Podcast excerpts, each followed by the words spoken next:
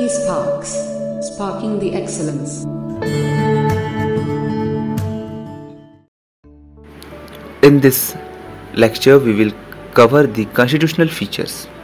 Now let us look at the key features of Indian Constitution. Following are the important features of Indian Constitution. Indian Constitution is a written constitution. Indian Constitution is flexible, it can be amended, but it is also rigid as some part that is its basic structure cannot be amended.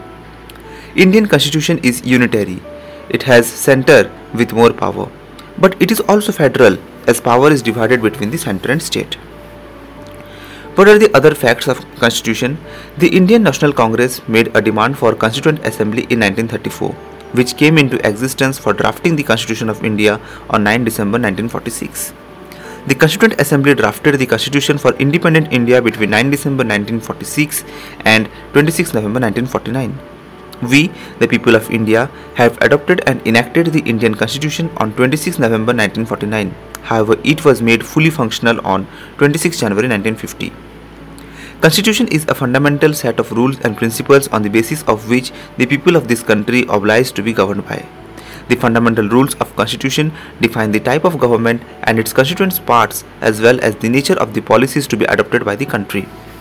So, the Constitution serves as a pivot in striking a balance between the differences and provides safeguards to the interest of each of its citizens.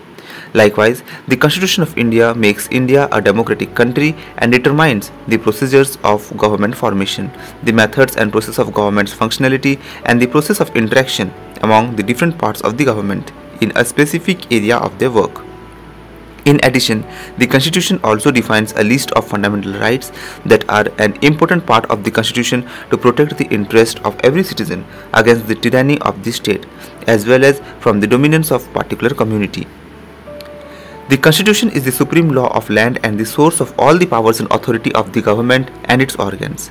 Likewise, the government not only derives its origins from the Constitution but discharges its functions and responsibilities within the framework of the Constitution.